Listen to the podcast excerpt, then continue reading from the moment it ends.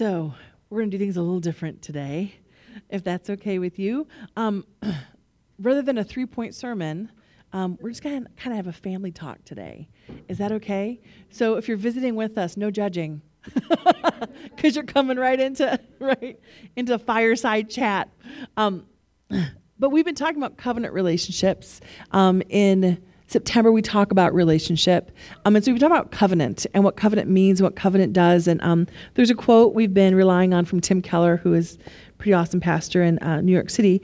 Um, but the quote is this about covenant. He says, "When over the years, someone has seen you at your worst and knows you with all your strengths and flaws, yet commits himself or herself to you wholly, it is a consummate experience. To be loved but not known is comforting but superficial. To be known and not loved is our greatest fear. But to be fully known and truly loved is, well, a lot like being loved by God. It is what we need more than anything. It liberates us from pretense. It humbles us out of our self-righteousness and fortifies us for any difficulty life can throw at us." That's good. I want to be loved like that. Don't you? And I, I want to be able to love like that. Without pretense, right? With humility, knowing that people are going to stick with you even when they see you on your worst day. They see the worst stuff that doesn't look like Jesus yet come out of you, and they're going to stick with you. I want to be able to love like that, and I want I want to love like that.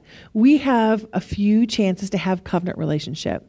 Um, number one, when we repent of our sins and turn our lives over to the Lord, we have covenant relationship with Him.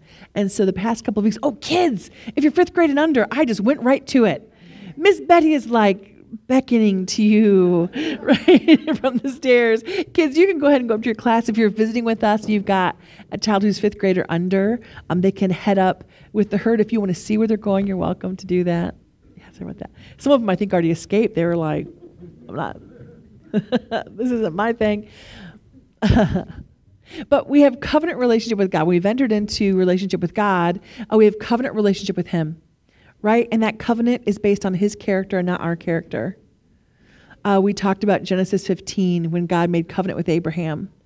And they go through all the, you know, all the steps of the covenant. They cut up the animal. There's blood everywhere. Um, and instead of Abraham and God walking covenant to each other, God walks the entire covenant to Abraham in Genesis fifteen, right? Signifying Abraham was not going to be able to carry his end of covenant.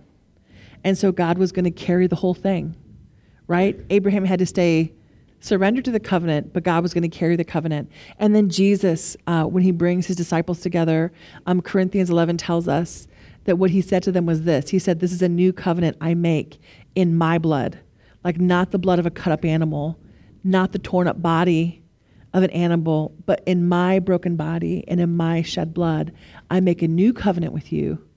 Right? Who carries your covenant with God? Yeah, Jesus carries the covenant that we have with God. And you have to know that, because on your very worst day, me. No. There were hand signals. I thought they were for me. They're not. They're for someone who's very embarrassed now. Okay. On your very worst day, you have to know that God is carrying the covenant. Right? The day when you have failed the worst, you have to know He's carrying the covenant. Otherwise, there's no way that you'll run into His throne of gr- room of grace in your time of need. What you'll do is say, okay, how do I dig myself out of this so I can be good enough? And you won't be able to. And you'll live in those cycles, right? So you've got to know that Jesus is carrying the covenant.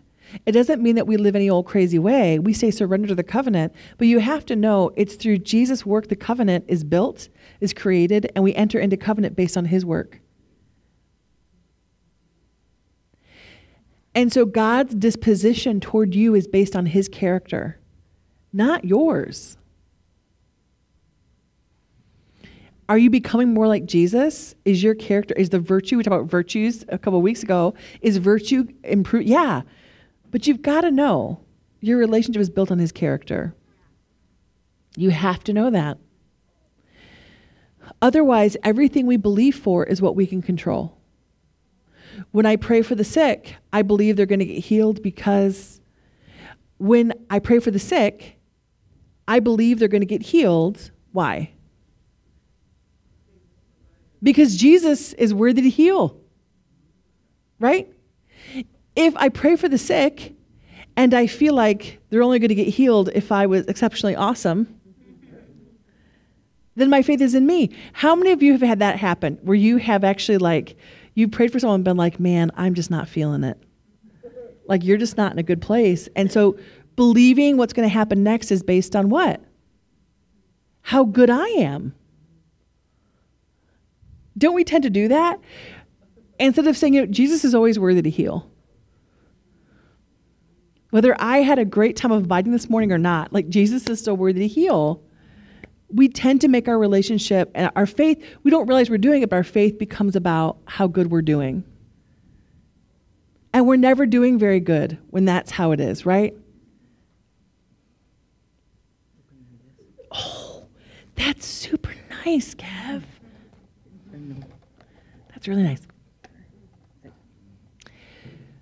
So that's pretty awesome to live in covenant that way, right? I'll, I'll keep that too, just in case I need it, yeah. Um, It's pretty awesome because now I can do this. So pretty awesome to live in that kind of covenant. We stay surrendered to covenant, but God is, I mean, it's his character. That's what's, that's what's pulling the covenant forward. That's what's, right? That's pretty awesome. And here's the cool thing. So we live in covenant with God, right? We have in this covenant community with God, in this covenant communion with God, but out of that covenant communion, there are a couple of other kinds of covenants we can live in with each other. There's the marriage covenant, right, which is the origin of family, which is the basis of society, right? So there's marriage covenant, which we'll be able to get a little bit more into next week. Um, but there's also the covenant community of faith. I get to be part of a church, and not just like the church universal, right, this mystical sense of church, but actual people who have bad breath that I sit next to. People who can sing and who can't sing. People who I really admire and really like, and people who irritate me. And all of us together make up this covenant community of Christ. And we learn how to love each other well. Because in the covenant community of Christ, a local church where you worship, guess what? Whosoever will may come. So church is not me and my three buddies talking about Jesus at Starbucks. We, we had church. No, we didn't, right? We talked about Jesus, but church are not the three people that I chose because I liked them the most. Church is like whosoever will may come. And when people become part of the body, what happens? We talked about gifts in August, the gifts of the Holy Spirit. What happens? All the gifts are given to every single believer, right? Different gifts are given to every single believer so we can all come to full maturity in Christ. So guess what that means? If they walk through the door and this is their covenant community, I have an obligation to them. And they have an obligation to me. Because we can't come to full maturity without each other. And so you have to learn to live humbly. There, it is not possible to do church the way that Jesus said and have people you don't like and you sit on this side because they sit on that side. It's not, that is like an abomination. Like you can't, you actually have to love people. Even when you don't like them, you have to make decisions to love people. Covenant community. And a covenant community isn't consumer-based. Well, as long as you're doing stuff for me, I'll do stuff for you, right? It's not a consumer relationship. A covenant relationship is not a consumer relationship. A covenant relationship is about commitment.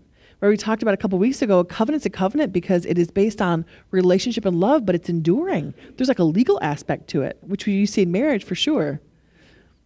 There's an enduring sense of covenant. So Nicole, and I'm just going to say Nicole and Gabe because I'm I'm jumping the gun. I shouldn't say that, but I'm just going to say Nicole. When they go move and minister to someplace, let's say after some covenants have, whatever. if that is God's will. Okay. Right? They're going to be out here, but guess what? They're still going to have a covenant family here. The relationship should be enduring. Right? So we have this chance to have covenant relationships. So um, we're going to do a little bit of a family meeting today because we talk about our covenant relationship um, together. There's some really practical things that we need to do together. And so we're going to have a little powwow today um, about um, some of those things. In this house, our mission is to equip people to be and make disciples. That's our mission, to equip people to be and make disciples. So if you think of your disciple of Jesus, what does that mean? What is a disciple? A disciple is someone who is learning the character and competencies of their master. So I want to be like he is, and I want to be able to do what he does. Character and competency. That's what we want to do. So the character, the virtues of Jesus, right? Love, joy, peace, long-suffering, all these things we want to see growing in us. But we also want to do what he did. And what did he say? He said, go in my name and heal the sick and raise the dead and deliver the oppressed and preach the acceptable day of the Lord. Come on. Those are the things that he did. And so for disciples, we're growing in both of those capacities, both his character and his competencies. And we see this church's mission as a place to equip people to be disciples in that way and also to go make disciples. Jesus gave us one mission, go make disciples. That's the one mission he gave us. He didn't say go make churches. He said go make disciples. If you make disciples, you're going to have a church. But you can go plant a church and not have disciples. Right? This covenant community of faith church is so crucially important, but it is not the mission. The mission is to go make disciples. And we can very easily move the goalpost and say, hey, we're doing good. Like, we have programs and we have stuff and we have coffee now, right? And not make any disciples. That would be a bummer. Healthy things should be replicating themselves, right? Jesus said we should be bearing fruit. If we're abiding, we should bear much fruit. And so if we think about our covenant community and our goal of making disciples, um, there are a lot of things that go into that. We have a lot of teaching in the house, right? There's a lot of things that God has brought us through. And it really feels like to me, we're at a point now where we're we're almost turning a corner where it's like, man, I mean, what everyone says, right? When everyone's talking about the church, everyone's like, we love each other so well. Like, I love it. People are so loving. It's family, family. Great. But guess what? The family should grow. Because we can just enjoy being together and doing our stuff, and our worship team sounds really good. And but how if you know, like, the family should grow? And I don't mean like if people are plugged into churches, they need to stay plugged into those churches. I'm talking about people who don't know Jesus should be discovering Jesus because we are in their spheres of influence. It's time. It's time. You're never going to feel super confident in all the character and competencies of Jesus. And our faith isn't in ourselves anyway. If you see darkness around you and you're the light he's put there, guess what? You're the one he trusts.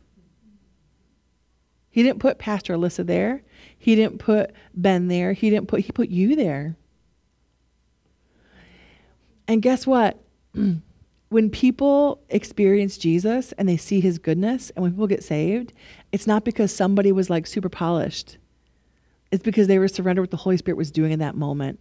And sometimes you sound like a fool. Like, how have you ever, like, you've been communicating about Jesus and you're like, man, I'm not doing a very good job. But the person's heart is so hungry, it doesn't, like, it's not about your performance. You're trying to remember the Romans road, right? And they're just like, just talking about Jesus, man. Like, there are people who are hungry. Their hearts are ready.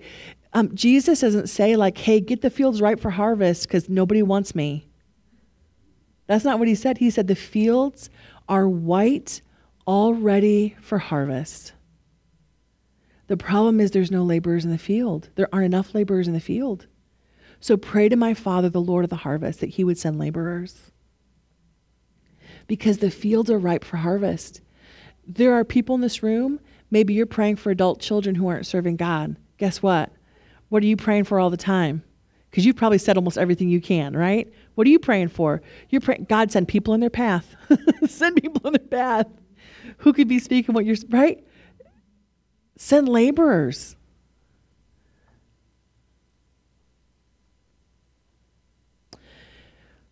Um, our leadership team got together about this time last year, and we sat at a long table here in the sanctuary, and we were doing the budget together. And after we did all the, you know, took out everything for paying bills and that kind of stuff, we had the money we were going to spend in different ministries, and we were deciding together how to do it. And rather than everyone just kind of say, here's what I want for my ministry, we started with was just, let's pray. Like, Father, what are you doing? Jesus, you're the head of the church. What do you want to do this year? And so all of us took time to pray, and we were all just listening to God. And as we were hearing from God, we all began to write down things we felt like God was speaking to us as we were taking time in prayer. As we went around the table, there's about twenty, twenty-five people around this table. As we're going around the table, like every single person, how many of you were at that meeting? Like quite a few of you, yeah, were at that meeting. Like every single person was saying almost the very same thing. Like every single person. It wasn't like money should go to this ministry, that ministry. It was, we need to get ready for guests. Like God's saying, this is a year of getting ready, get ready, get ready, get ready, get ready. Basically like you would get ready for guests coming to your home. Get ready. Um, get ready for what I'm bringing. And so we felt like this year was that year of let's get ready. Let's get things in order. Let's get systems together. Let's, you know, get the building together. Um, how many of you know when you walk in that back door, you get about to step two and you look at the carpet and you're like, it looks like a crime scene. It looks, if it had crime scene tape, you'd be like, okay, yeah, that makes sense, right? I mean, so there's like these, there's ways we've been getting ready spiritually, but also how do you know, to some degree, you've got to get the place ready for guests to come. People could never find us. So one of the things we did this year is we put, we put new signage out so people could actually find where we were, like simple things like that. So um, in this year, we've been getting ready, and we've put some finances toward that as well. Um, The roof uh, we took care of about a year, a little over a year ago. Um, there's quite a few things we did this year, actually. Um, heating and cooling units, we got those things together. There was, I'm trying to think, I made a list, actually. Um, upstairs plumbing and some downstairs plumbing. So Mike Fenici, he was like M V P of plumbing in the house. So we actually have potable water on the first floor where they can make coffee and those kinds of things. So a lot of things that maybe um, not everyone can see, but a lot of things happening behind the scenes. Um, and so now as we come to the fall, uh, we want to come to you and say there's some things we need to do as a church together. We need to raise some money to do together. Um, and some of that involves carpet. Like, that's so good. Um, so I'm going to get to that in just a second. But let me just tell you one of the things before we get to that. Um, that I think is really important has been happening in the house. And um, I don't think it's totally um, become super widespread yet, um, but I think it's it's getting there. And I know God's been working in Mitch and I for the past maybe two, uh, two years or so, um, just about financial breakthrough. Um, we got really convicted about two years ago because my husband's brilliant, so he has this great job. Um, we got really convicted, like we don't really apply faith to our finances because we have enough. We have enough for ourselves, and we have enough to generously kind of give. And so we just weren't applying faith to our finances. We were believing in faith for like healing and all kinds of other stuff, but not our finances. And so this is part of the family meeting. So just if, have a lot of grace, because I don't want to, you know, I just want to be able to talk just frankly with you. Part of the reason why, as we thought through it, was we grew up in the eighties.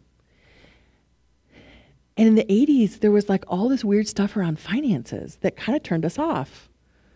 And we're X generation, which tends to be a little cynical anyway. So we grew up, um, like there'd be people on T V and it was like, everyone should be driving a Cadillac. You know, if you love Jesus, you'll have a Cadillac. It was like this really weird stuff.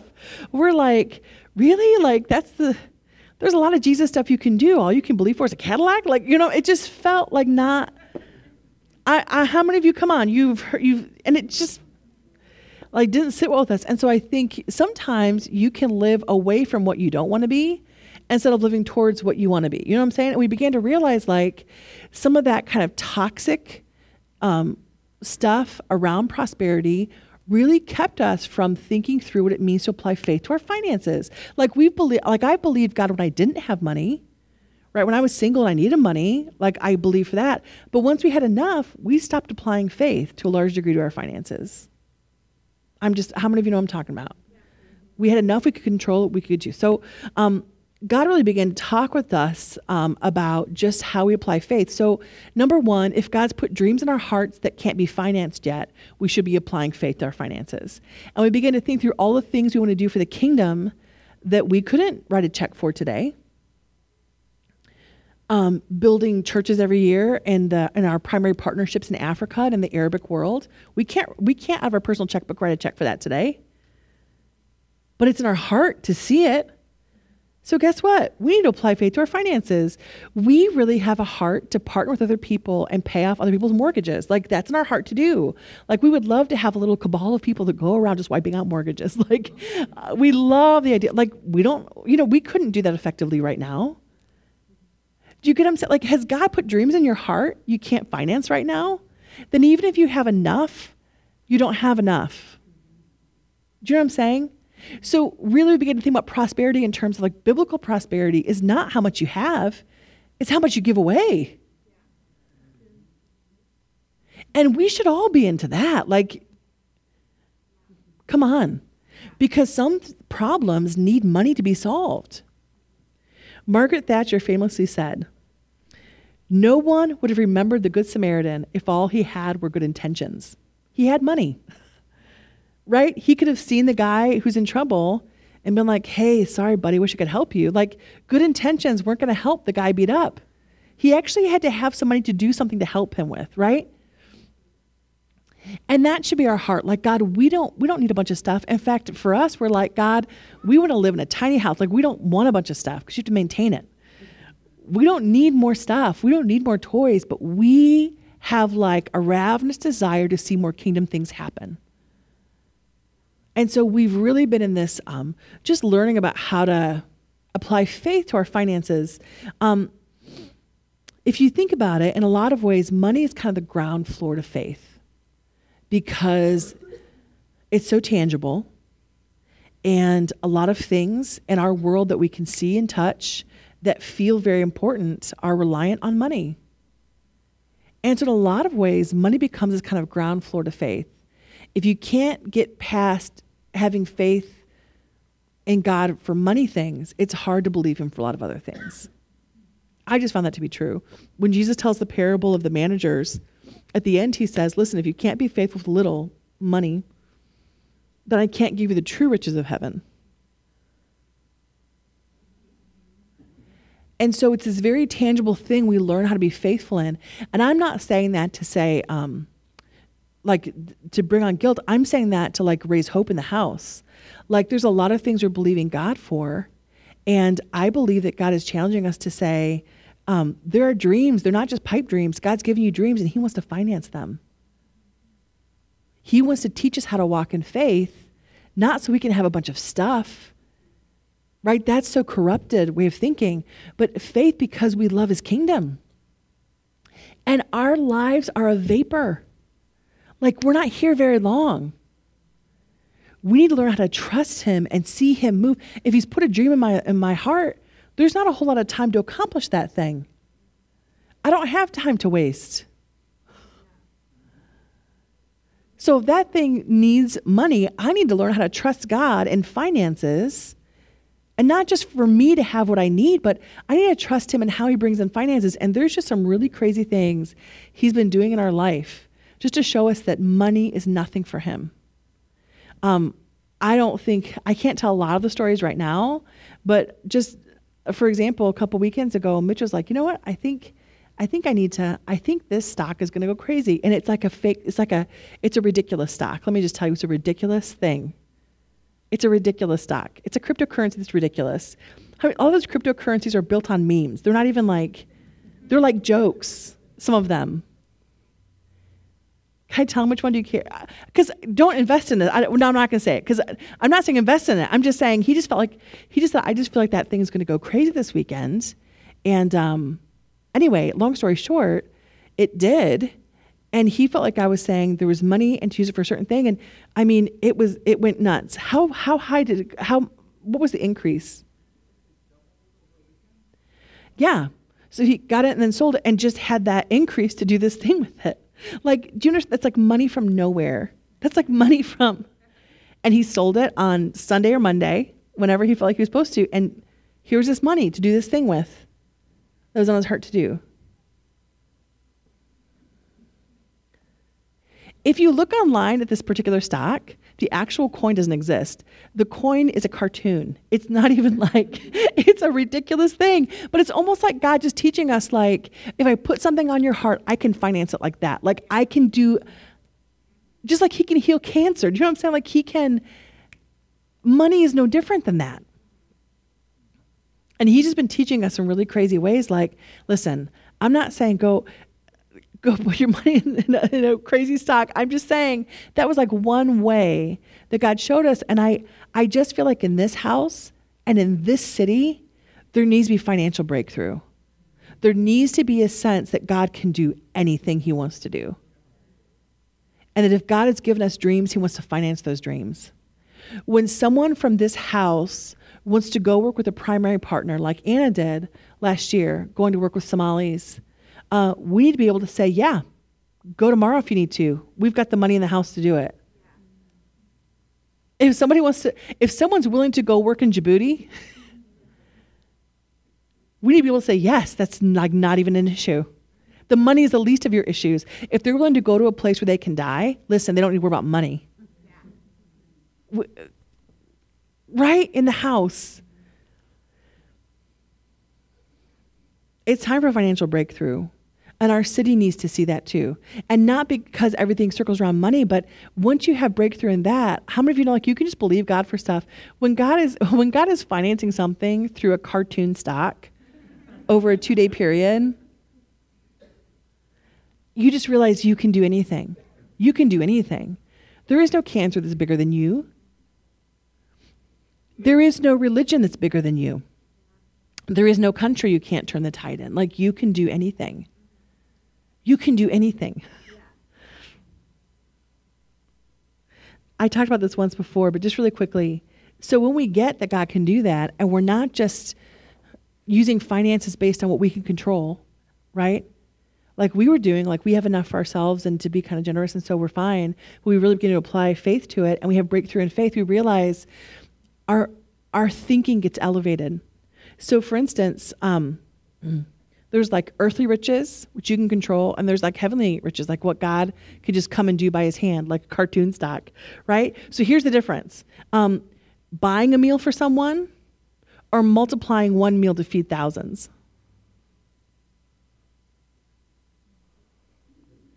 Paying someone's hospital bill or emptying the hospital because people got healed. Giving flowers to someone for a funeral or wrecking the funeral because you raised the dead. Buying a hearing aid for someone who needs it, reattaching someone's severed ear. Giving to the poor or eliminating poverty in a city. Succeeding personally or being able to empower other people to succeed. We've just got to think bigger. We've got to think bigger. And how much time do you have? Even you young ones, even our college students here, life is a vapor, right? Even for you that have your whole lives ahead of you, life is a vapor. I don't want to waste time just struggling to believe him. I want to believe him. And I want to grow in that. You have to set your goal to hit the goal. We can't just wake up and survive. You've got to actually set the goal. I want to see the dead raised, not because I need to see signs and wonders to believe. I believe him if I never see one more thing. I believe him. But I want the world to know how good he is. I want to see people healed because the world needs to see his glory reflecting out of us. They need to see his goodness. I want to see God do impossible things so that people can believe he is real and he is good. And his offer of salvation is legit.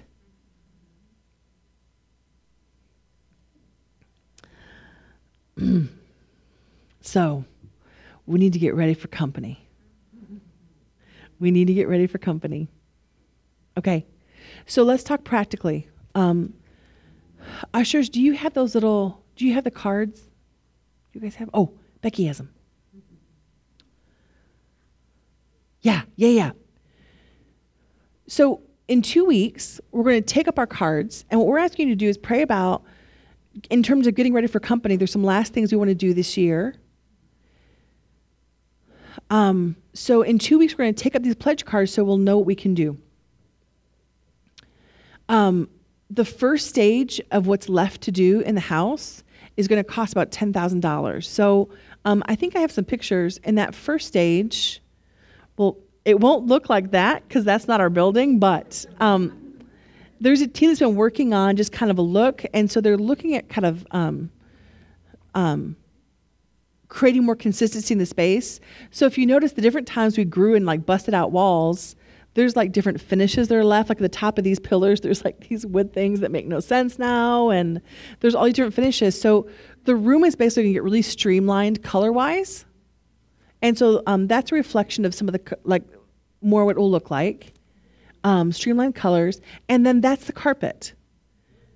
So, yay! And do you have the carpet and the wood? That's our carpet now compared to the carpet.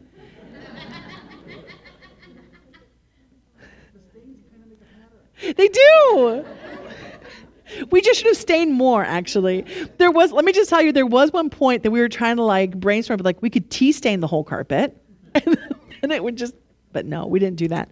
Um, okay, so this is the wood and the carpet. So um, there's going to be wood like the um, um, coffee areas, the different areas are going to have this wood, this light wood. And the wood we got for free. Jesus is already doing it. You know what I'm saying? Like crazy. The wood we got for free, and then that's the wood next to the carpet. And then if you can imagine, there'll be lighter walls, and it will be a consistent color, so your eye is not going to go, it's like all these different colors. It's going to be very streamlined um, and very simple in the room. Um, but that's what it will look like. Now, if we're t- and the ten thousand dollars between the paint and the taking care of the finishes, and oh, that's also stripping down these pillars just to the studs, like the... Yeah, it's a little industrial look in here. But you, we won't have all this blockage. Like, Cheryl, good to see you. This is the first time I've seen you all service, right? Um, we won't have these blockages, which will be nice. So those will be stripped down, um, which will give us a little um, little easier in terms of seating. And then the paint, and then um, the walls, pillars, beams, paint, finishes. And then that will get us the foyer area of the carpet.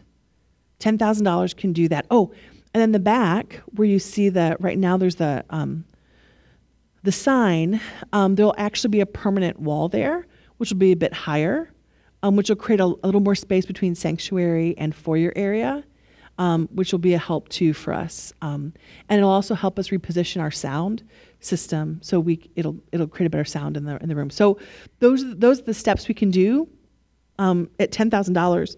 Um, But I kind of feel like God's like, just believe me for, for bigger stuff. Like already, um, Jeff Clanton, um, he found this place that gives um, small to medium-sized churches grants to do building stuff, up to like seven thousand dollars. And we totally qualify for everything. So he's going to write it. We'll send it in. But how do you feel like God can just do that like so fast? So if we were to do everything in the building we need to do, um, it would be about fifty thousand dollars. So ten thousand dollars gets us enough that visitors can come in and they're not greeted with with our crime scenes, right? Um, which really is like where Craig spilled ranch dressing. No, I'm kidding. Craig never eats ranch dressing, so you know that's a total hypothetical. Um, so they're not greeted with our crime scenes, but at fifty thousand dollars, so at fifty thousand dollars, what happens is we have extra bathrooms down on the first floor. Yeah, which some of you are like, yes, because sometimes there's a line and sometimes you just got to go. Um, so we'd have um, additional bathrooms on the first floor. Um, the ceiling would be um, gone, and it would be painted. Have you seen, like, I'm just going to leave that there because everyone's like, oh, no. Now everyone's like, what does that seem like? It will take care of some of this. Let me just say that. And then we'll be able to do our lighting. So some of you know this building from Furman's. It was in quadrants. So you had these, you had like all this weird lighting and like whatever. So it would take care of all the things we need to take care of and the parking lot, which we need to reseal. And so if we took care of every single thing, you know, fifty thousand dollars. And I'm like, man, if we've already found like seven thousand there, and who knows, who knows? Um, I know even consumers gives out to um, not profits in the area. So um, one thing I'm asking you to do is to take these home. So there's what you can do. And keep in mind, Corinthians talks about giving offerings, right? It's to be generous in giving offerings. So it's not your tithe, but be generous in giving offerings, but don't do it out of compunction. Don't do it out of guilt. It says, ask the Lord what you should do and then do that, right? So that's what we're asking you to do. Ask the Lord what you should do. Um, but the second thing is we're saying, um, would you also consider what God can do beyond what you can do? So you might just find out if your place of work gives grants in the area, because most businesses in this area give grants to nonprofits. Um, and they like to do it where their workers are involved. So you might check out that. You might also go to someone who, like, maybe um, maybe you have kids and your parents live in a different state. You might say, hey, Mom and Dad, do you want to give toward where your grandkids go to church? You'll be surprised at how much they care about where their grandkids go to church. Um, just God might put some things like that in your heart. And so let's just think bigger. Let's think bigger than just, here's what I can do, but let God give you ideas. How many of you, your brains are already kind of, some of you, I can see your brains are already kind of moving like, you know what? The, who knows what God can do? But he said, get ready for guests, get the house ready. And so we've been faithful to do that as much as we can throughout the year. And this is the last push for that. So um, I want to leave you with that um, practical piece. Um, and then would you just pray? Like, honestly, if we do stuff in our own strength, the yoke is not easy and the burden's not light. It isn't. But when you're praying and you're doing what God is saying to do and you're doing it the way he says to do it and you're believing him for stuff, the yoke is easy and the burden is light. It's a joy to do it. It's not a burden to do it. So would you be praying about that too? Um, and then to the second part. The point wasn't just to do physical things in the house. It was to get the house ready for guests.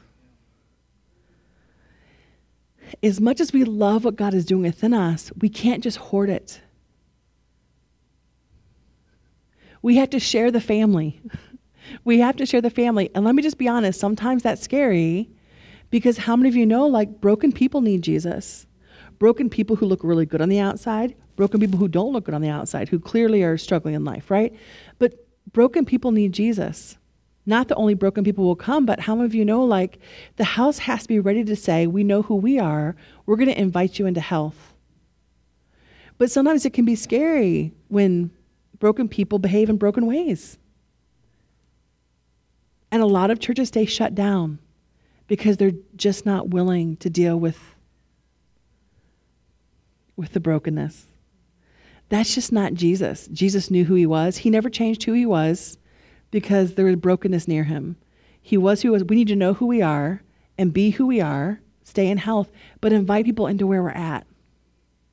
And we're not perfect. We still have stuff we're working on. But we've got to be willing to invite people in.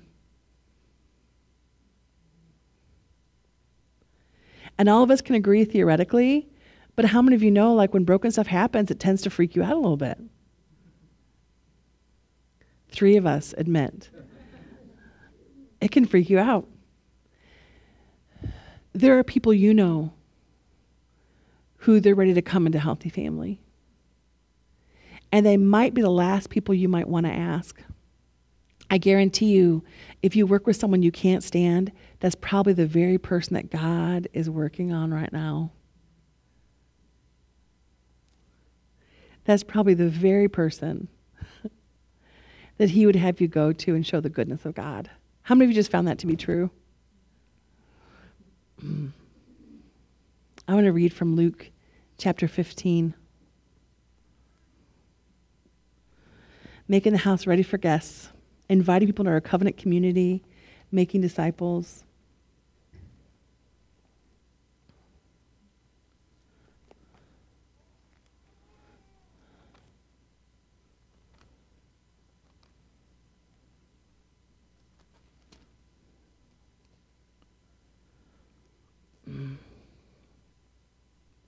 Luke fifteen, your pastor's getting older.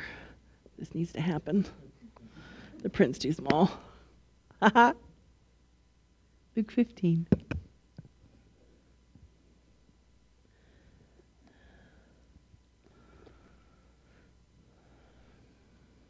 Now all the tax collectors and the sinners were coming near to hear to hear him and listen to him, Jesus. Both the Pharisees and the scribes began to grumble, saying, "This man receives sinners and eats with them." So the religious people, the together people, they were really irritated that the not together people had come to hear Jesus teaching. That's instructive for us, isn't it? Like, there's got to be an element of the church that just realizes it's a hospital, right? Whosoever will may come. So he told them this parable, saying, "What man among you, if he has a hundred sheep and has lost one of them, does not leave the ninety-nine in the open pasture and go after the one which is lost until he finds it? When he has found it, he lays it on his shoulders, rejoicing. And when he comes home, he calls together his friends and his neighbors, saying to them, 'Rejoice with me, for I have found my sheep which was lost.' I tell you that in the same way, there will be more joy in heaven over one sinner who repents than over ninety-nine righteous persons who need no repentance."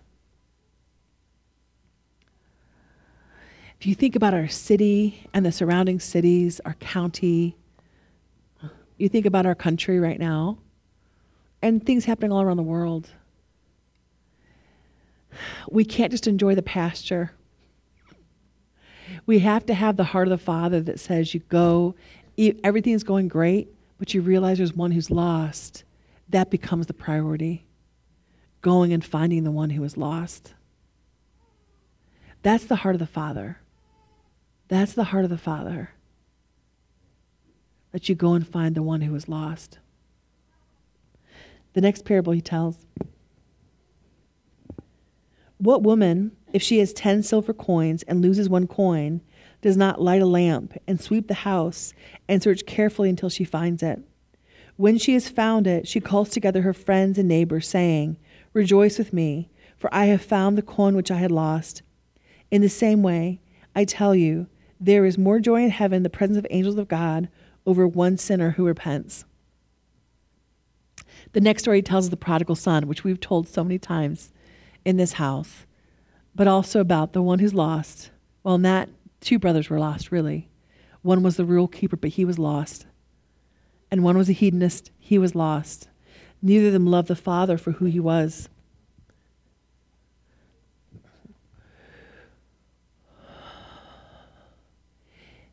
If we don't bear fruit, we don't stay healthy. Churches were made to make disciples. Believers were made to make disciples. And if you're healthy, you can't stay healthy for long if you're not making disciples. There are a couple of ways we can go about that. We can say we're going to just have big events and draw people in through big events. Or we can say we should equip people to go into their spheres of influence where people are actually lost. Equip you, me being equipped, you being equipped, and going out where we live, where we work, where our kids have play dates, where our kids go to school, and make disciples there. And that's really the first century biblical model. The church is not the hub. Everyone comes to get saved. People who are saved come and get equipped and go. That's the model. It's scarier at first, but that's how the entire known world got turned upside down in a generation. People equipped by the power of the Holy Spirit going out to make disciples. I saw an illustration once, and I'll leave you with this. It was um, Dick Brogdon, who actually had a chance to hear this week. It's so fantastic. This week I was in Arkansas with, they flew in people from Live Dead all over the world. Um, if you're not familiar with Live Dead, it's the part of the Assemblies of God that goes into the unreached people groups all over the world, you know, the dangerous places and the closed places. Um, so they flew a bunch of them in, and so we could be with them. It's a pretty small room of people um, who are primary partners with them. Um, But one of the examples, he didn't give it this week, but I'd heard him give it before. He talks about how, you know, the bride of Christ, the Bible talks about the church being the bride of Christ, and how there are all these people missing still. There are people groups who haven't been reached, people who haven't been reached for Christ, and how the bride of Christ, it's like she's missing an eye, and she's missing an ear, and she's missing a nose, and she's missing, right? You're not, the church isn't diminished by people coming in. It's not dissipated by it. It is elevated by it. And we need to think about the fact that God has made image bearers. And some of them are still far from him. They're still marred. They're not redeemed image bearers yet. and the family is diminished by them not being in the house. If you get together for Thanksgiving, let's say you have grown children and you get together for Thanksgiving, so you got four kids and two couldn't make it. It's not like the other two kids are getting more love and more attention, like, man, I'm so glad they're not here. It feels fuller in the house with them here because I'm getting more. No, when two are missing, everyone feels it. You have less. You feel the loss of that. You don't have more because those two are gone. You have less because they're gone. As much energy and expenditure we might put in getting ready for guests, we are not going to have less because people come. We will have more because they come. We won't have less family feeling because the church gets bigger. We will have more family, right? We need to have that sense that the family is incomplete. The family is incomplete right now. We're at Thanksgiving, and most of the kids couldn't come. We need to go find the family. We need to go find those whose hearts are ready. They're ready for the gospel. And they're ready for Jesus to encounter their lives. Wouldn't you leave ninety-nine who are healthy and go find the one who's lost? That's the heart of the Father. And I feel like, I don't know if you feel this way, if you've been here for any, any number of, any length of time, but don't you feel like we're ready for this stage? Are, don't you feel like we are ready for this stage? I just feel like in this house there's a hunger to see it. I just feel like there's a hunger to see it. And it's not going to happen um, without intention. It's each of us being intentional to say, my eyes are open. Where's the harvest? The fields are ripe for harvest all around us. Where's the one who's ready, right? And it will come at the most inconvenient times, when you're in line at Myers, in the frozen food section at Myers, right? It might come at inconvenient times, but let's have our hearts open. It's time. How many of you feel that? It's time. It's time for us to turn this corner. It's time. We've been getting ready for guests. I think we're in the last stages of that, what that physically means. But spiritually, I feel like God's made us ready. He's made us ready. Over the next few weeks, um, as we finish Covenant and we go into Global Gospel, um, we'll be talking about just intentionally what that looks like for us to do that. Worship team, would you come on up? Prayer team, would you come on up? We're going to finish the service today. I know it's very informal today.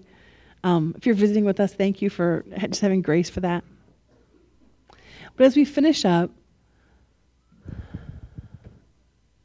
and we worship, could we take some time just to ask God, like, God, what are you putting on my heart? Not just money-wise, but God, what are you putting on my heart in terms of people? What are you stirring up in me? Maybe there's some dreams God's given you, and you've kind of let them die because you couldn't see how they would happen. Would you ask him, God, are there some dreams that you need to stir back up in because they were from you and I've let them go? I just think in this room, God could be putting a lot of different things in people's hearts. And will we just take some time to process it? Because you're going to leave through those doors or these doors back here and life is going to hit you running, right? There's going to be stuff to do and your mind will go in ten directions. So would you solidify here while you're here, while we worship? Would you solidify here what God is speaking to you? Maybe for some of you, finances have been like a noose around your neck. And you're needing God just to bring breakthrough, really just give you revelation so you can really trust him and believe him. Man, there's almost nothing worse. Well, there's worse things, but I mean, when there's money, when there's money pressure, man, that can just take your mind off everything else. And God wants to be able to seek first his kingdom and his righteousness. And let all these things be added to us as we work. I don't know what God's bringing up for you, but could we take some time to talk to him? The Father is speaking all the time. Really, he's speaking all the time. We just rarely take time to listen, right? But I find all through the day, whenever there's a moment I can just stop and be intentional, I'm hearing him. He's speaking all the time. Would you hear what he's speaking to you? Would you take time in worship just to hear what he's speaking to you? He's speaking. He's here now. Maybe you're sick in body and you need healing. Um, there's folks in back. Kelly and Cameron are in back here. folks up here can pray for you if you're sick in body. If there's things that God's bringing up for you, you want to pray with someone, they can pray with you too. But listen, every believer in the house has the kingdom without measure. Every believer. So you can pray with any believer near you too. But it's good sometimes not just to keep it in your head, but to actually out loud say, here's what God's stirring up, and would you pray with me? It still helps solidify it in your heart. So would you take some time to seek God right now? There's so many things he might be stirring up for people. Would you take time just to seek him and listen as we lift him up in worship? And let him speak. Before we leave and get distracted, would you let him speak? Yeah. Amen? Amen. Would you stand?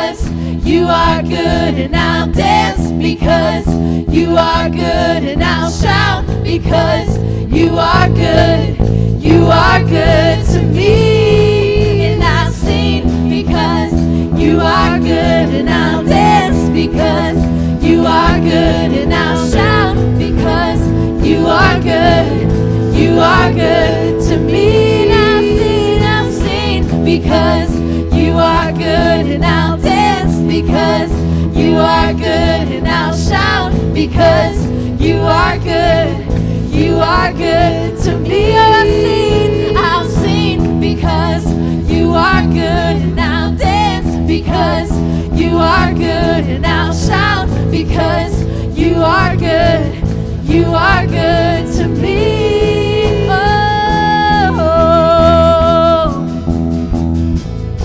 oh, we sing 'cause you're good, Jesus.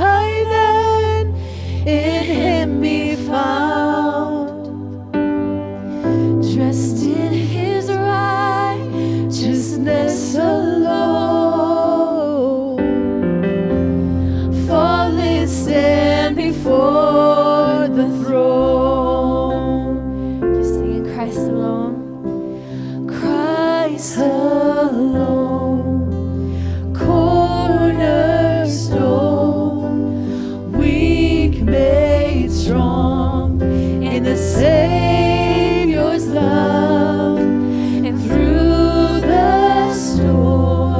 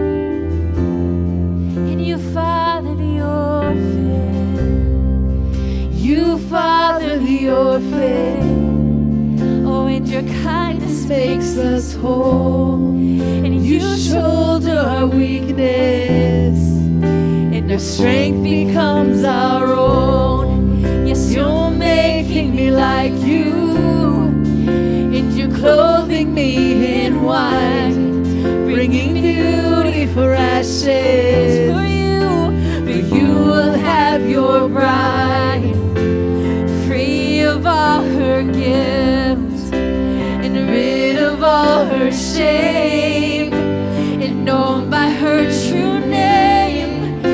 And that's why I sing, your praise will ever be on my lips, ever be on my lips. Your praise will, will ever be on my lips, ever be on my lips. Your praise will ever be on my lips, ever be on my lips. Your praise will ever be on my lips. You will be praised, you will be praised, you will be praised. With angels and saints we sing, worthy are you, Lord. You will be praised, you will be praised. With angels and saints we sing, worthy, oh worthy Lord. You will be praised, you will be praised. With angels and saints we sing, worthy, oh worthy Lord. You will be praised,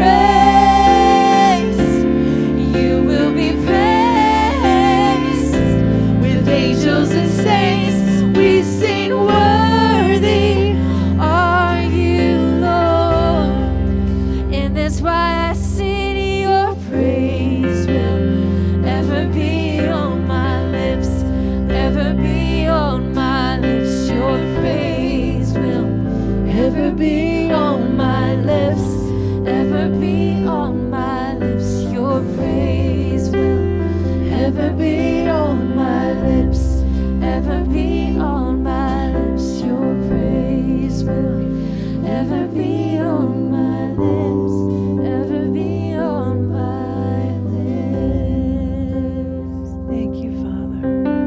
Thank you, Father. Thank you, Father. Thank you, Father.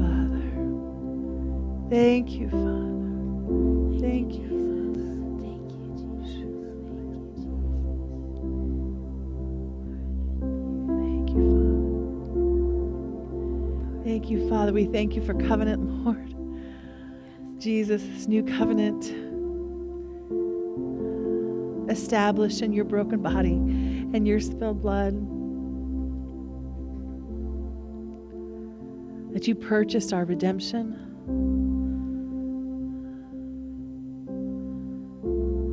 And through it, you're making all things new, all things in us, all things around us. You are making all things new. We just want to partner with you in that. We just want to partner with you in that, Jesus. We don't want to waste one day. Father, we thank you for covenant community, that you didn't leave us alone, but you've given us each other. Father, we thank you for what you've done among us and are doing among us. Now, Father, we just set our sights out. We say we're ready for harvest. We're making ourselves ready. We want to share what you've done in us.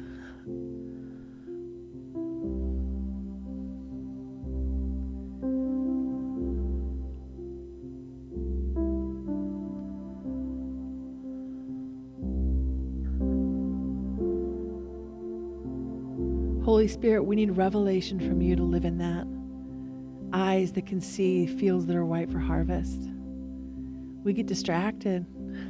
We get distracted by cares of this world. We're distracted easily. We need revelation from you to understand your heart and to love what you love and to cry over what you cry over. So give us revelation. Let it come from you.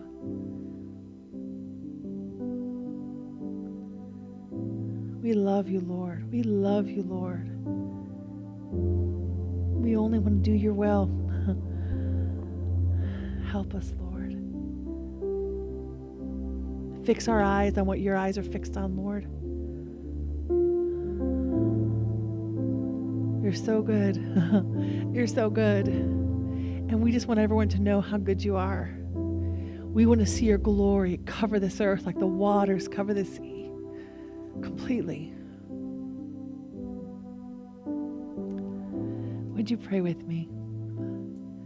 Our Father, who art in heaven, hallowed be thy name. Thy kingdom come, thy will be done, on earth as it is in heaven. Give us this day our daily bread, and forgive us our debts as we forgive our debtors.